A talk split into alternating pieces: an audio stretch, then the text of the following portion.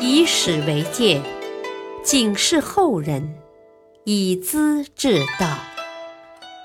品读《资治通鉴》，启迪心智。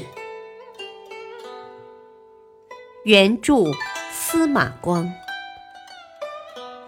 播讲汉乐。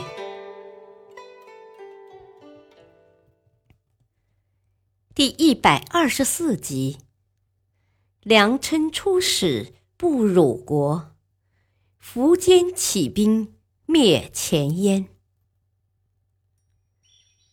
东晋的桓温出兵进攻前燕国，燕王向前秦皇帝苻坚求援，苻坚派兵从洛阳东进，趁桓温匆忙撤退之机，在谯郡（今安徽亳县）。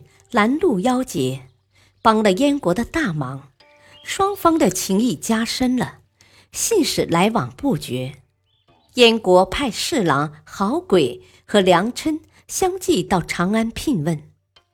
郝轨眼见秦国政治清明，形势极佳，和秦国丞相也是自己的老朋友王猛交谈之际，心里冒出献媚讨好的想法。不由自主的把燕国的弱点也泄露出来了。梁琛却很不一样，他刚到达长安时，秦王苻坚正在野外打猎，想就地接见使者。梁琛很干脆的加以拒绝。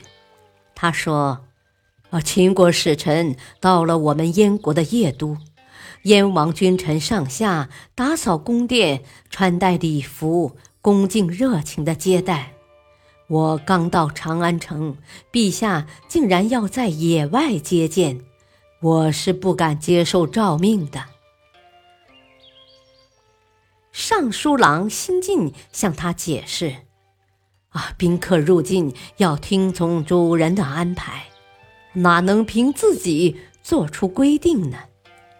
天子也称作乘舆，为什么呢？乘舆就是坐车，坐车就要到处走，走到哪儿住下，哪儿就叫行在之所。这表明天子是没有固定住所的。因此，孔子的《春秋》里有御礼的记述。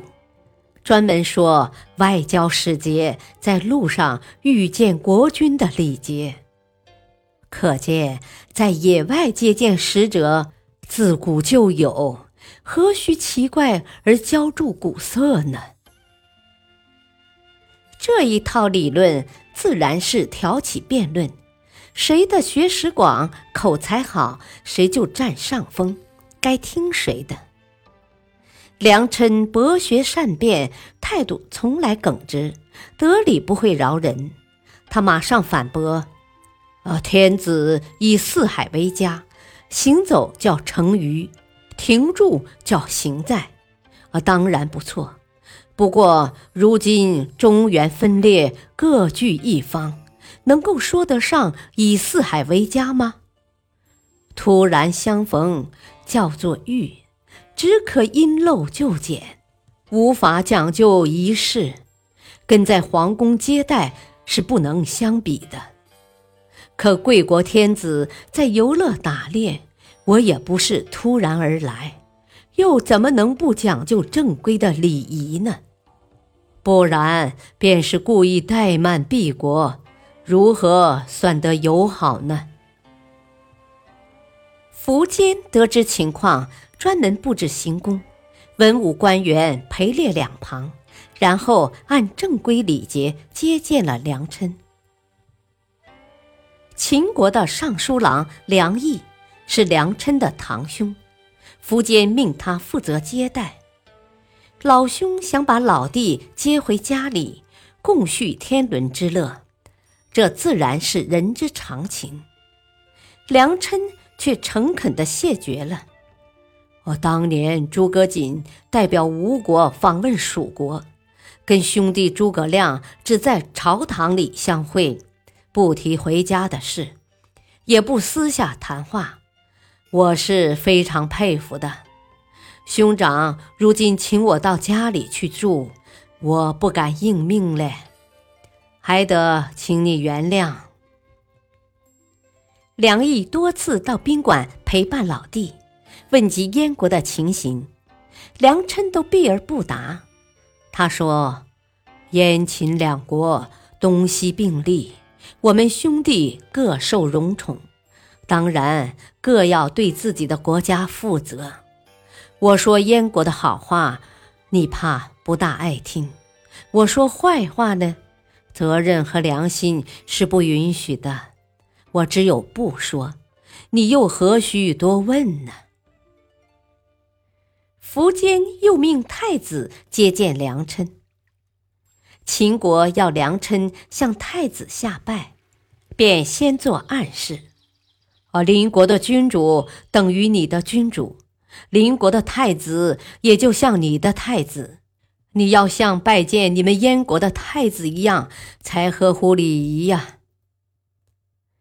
梁琛很不以为然，也搬出古人的礼制。《礼记》上说过：“天子的儿子等于朝廷的大臣，敝国的使节难道要拜贵国的大臣吗？”于是，按照平等的礼节完成了接见仪式。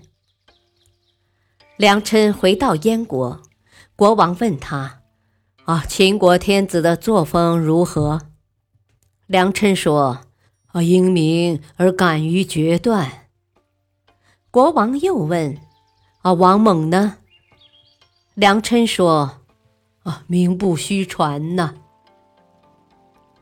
梁琛说出真实的印象，想引起燕王注意，秦国是必须认真对付的。可是燕王不但没有认真对付秦国。相反，还听信傅氏、巨纯的挑拨，怀疑梁琛和王猛关系密切，有叛国之嫌。第二年，王猛打到河东，梁琛就当作叛国嫌疑犯被关押起来了。苻坚进入燕国京城邺都以后，把梁琛放了出来，任命为中书著作郎，在闲谈往事时。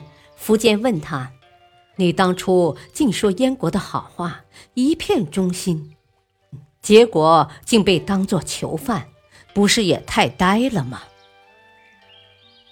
梁琛理解苻坚的好意，很坦率地说：“我是个呆笨的人，没有先见之明，但我谨记一个道理：为臣莫若忠，为子莫如孝。”是做人的根本呐！